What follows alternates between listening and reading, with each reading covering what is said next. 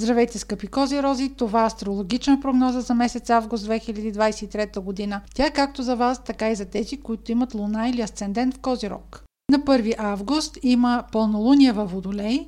Една от темите на този сектор във вашия случай е доходите, идващи от работа. Когато има пълнолуние в съответния сектор, има някакво завършване, приключване, може да получите обратна връзка.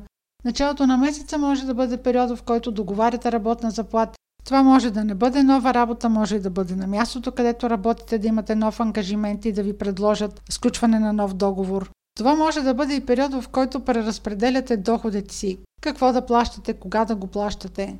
На 7, 8 и 9 август може да имате спекулативно отношение към плащанията и към разходите си. Това може да са екстравагантни инвестиции или екстравагантни вещи. Имайте предвид, че в следващите два месеца финансите ви ще претърпят особена ревизия. Може да се окаже, че няколко пъти инвестирате в даден проект, от който няма никаква възвръщаемост. Друг начин, по който пълнолунието на 1 август може да ви провокира и да се тълкува, е някакво преосмислене на ценностите. И този катарзис да бъде провокиран от вашия интимен свят, от вашата любов, Любимият ви човек може да бъде доста непредвидим в дните 7, 8 и 9 август. Да видите страна или действия от него, които до момента не са ви били познати. И това ще предизвика сериозно преосмислене на връзката ви. Става дума за любов, имайте предвид, че Венера е ретроградна и такова преосмислене ще има поне до края на месец септември. Сега просто ще имате повод. На 16 август има новолуние в Лъв, това е сектор от картата ви, който отново има отношение към финансите, но това вече не са парите, идващи от заплата, а са по-скоро парите, които имате в банката.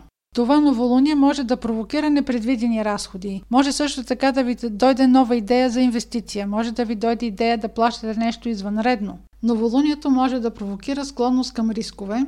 Въобще много екстравагантен месец се очертава месец август за вас. Секторът, в който се случва новолунието на 16 август, има също така отношение към сексуалността и към забременяването. Това може да бъде период, в който решавате да забременеете и да имате дете, или да се изненадате, че вече той е на път. Дните 22 август, 23 август няма да са особено подходящи за сключване на големи инвестиции, за закупуване на скъпи имоти, скъпи вещи не са подходящи за провеждане на формалности на сключване на договори. Пазете личните си вещи, кредитни карти и също така внимавайте с бораването с машини и инструменти. Това беше прогноза за Слънце, Луна или Асцендент в Козирог. Ако имате въпроси, може през сайта astrohouse.bg и през формите за запитване там да ги изпращате. Аз ви желая успешен месец август и до следващия път.